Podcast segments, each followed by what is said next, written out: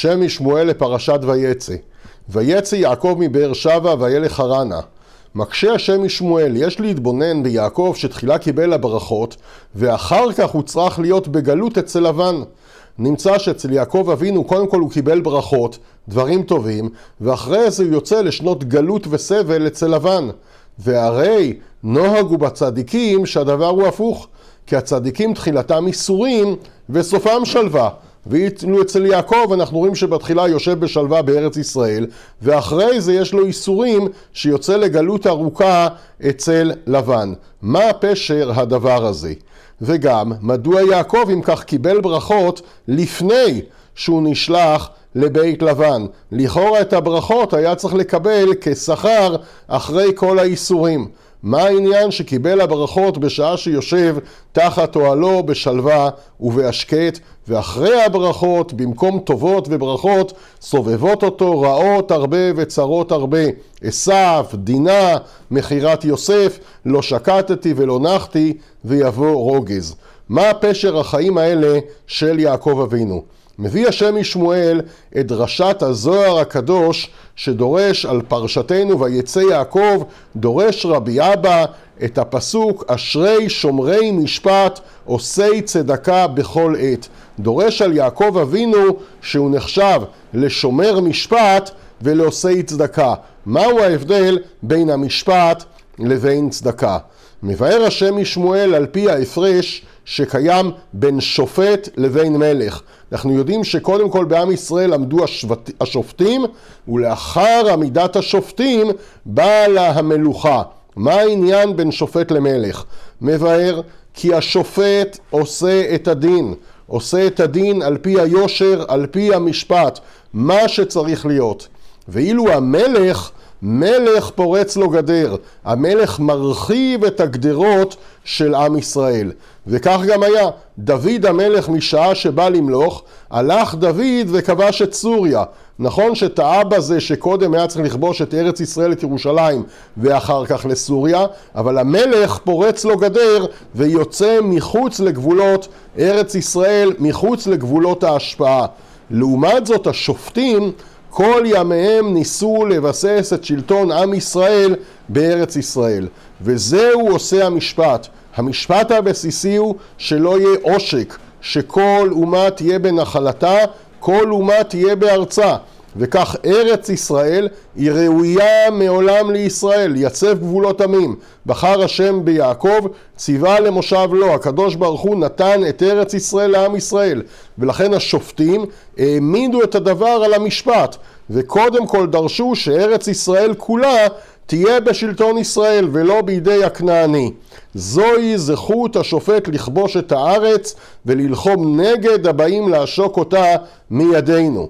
ולכן השופט הוא מרכבה למידת המשפט. זהו שומרי משפט. כך גם יעקב אבינו תחילה ישב בבאר שבע שהיא כוללת ומכילה את כל ארץ ישראל על שפע המים שהיו מצויים בה באותם בארות בבאר שבע. לאחר מכן, אחרי שעושים את המשפט על פי הדין ומסלקים את העושק, אז ניתן לעשות צדקה. הצדקה היא מעל ומעבר. גם אדם שפושט ידו לא שואלים, נותנים לו צדקה מעבר לדין, מעבר למה שמגיע לו, למה שהוא זכה בעמלו, הוא מקבל את הצדקה לפנים משורת הדין. זוהי כבר מידתו של המלך, שהמלך פורץ את הגדר ומרחיב את גבול הקדושה. כך ממילא שתי המידות האלה היו אצל יעקב אבינו. תחילה ישב בארץ ישראל וגר בארץ כבש את הארץ וירש את הארץ, וזה כנגד מידת המשפט שהיא המצומצמת, היא על פי היושר והדין, שארץ ישראל תהיה אצלנו. לאחר מכן יעקב אבינו יוצא לחרן, יוצא ללבן, יוצא לגלות, יוצא לחוץ לארץ, כדי לתקן שם את העולם מהבחינה הרוחנית.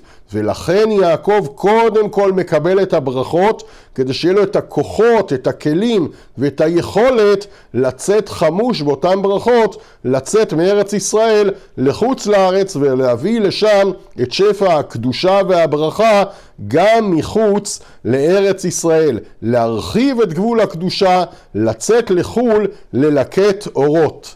זה דרשתו של השם משמואל על, ש... על פשר יעקב אבינו, שנקרא בזוהר הקדוש שומרי משפט עושי צדקה.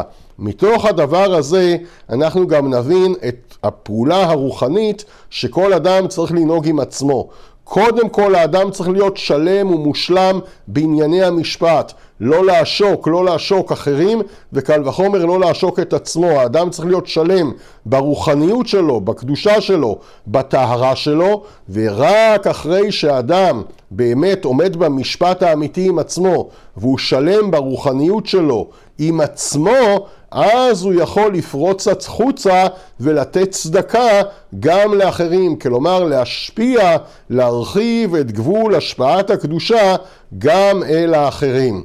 ולכן נתחזק מתוך הדבר הזה בבחינת השבת. שגם בשבת יש לנו את שתי הבחינות, שמור וזכור בדיבור אחד.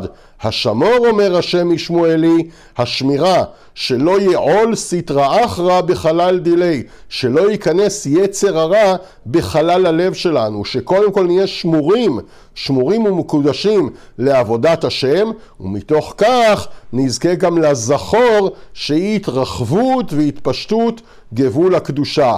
והדבר הזה מקביל לשני השמות, לשם יעקב, שהוא שומר על הדבר, הוא העקב, הוא היסוד, הוא החיבור הארצי אל הקרקע, לבסיס, זהו העקב, ולאחר מכן פושטים ומרחיבים את גבול הקדושה לשם ישראל שהוא שם בגדלות. אז ככה אצל יעקב אבינו שני השמות, שם יעקב הוא השם הבסיסי היסודי וישראל ישר אל כלפי מעלה, שם אנחנו מגיעים לרוחב התפשטות הקדושה.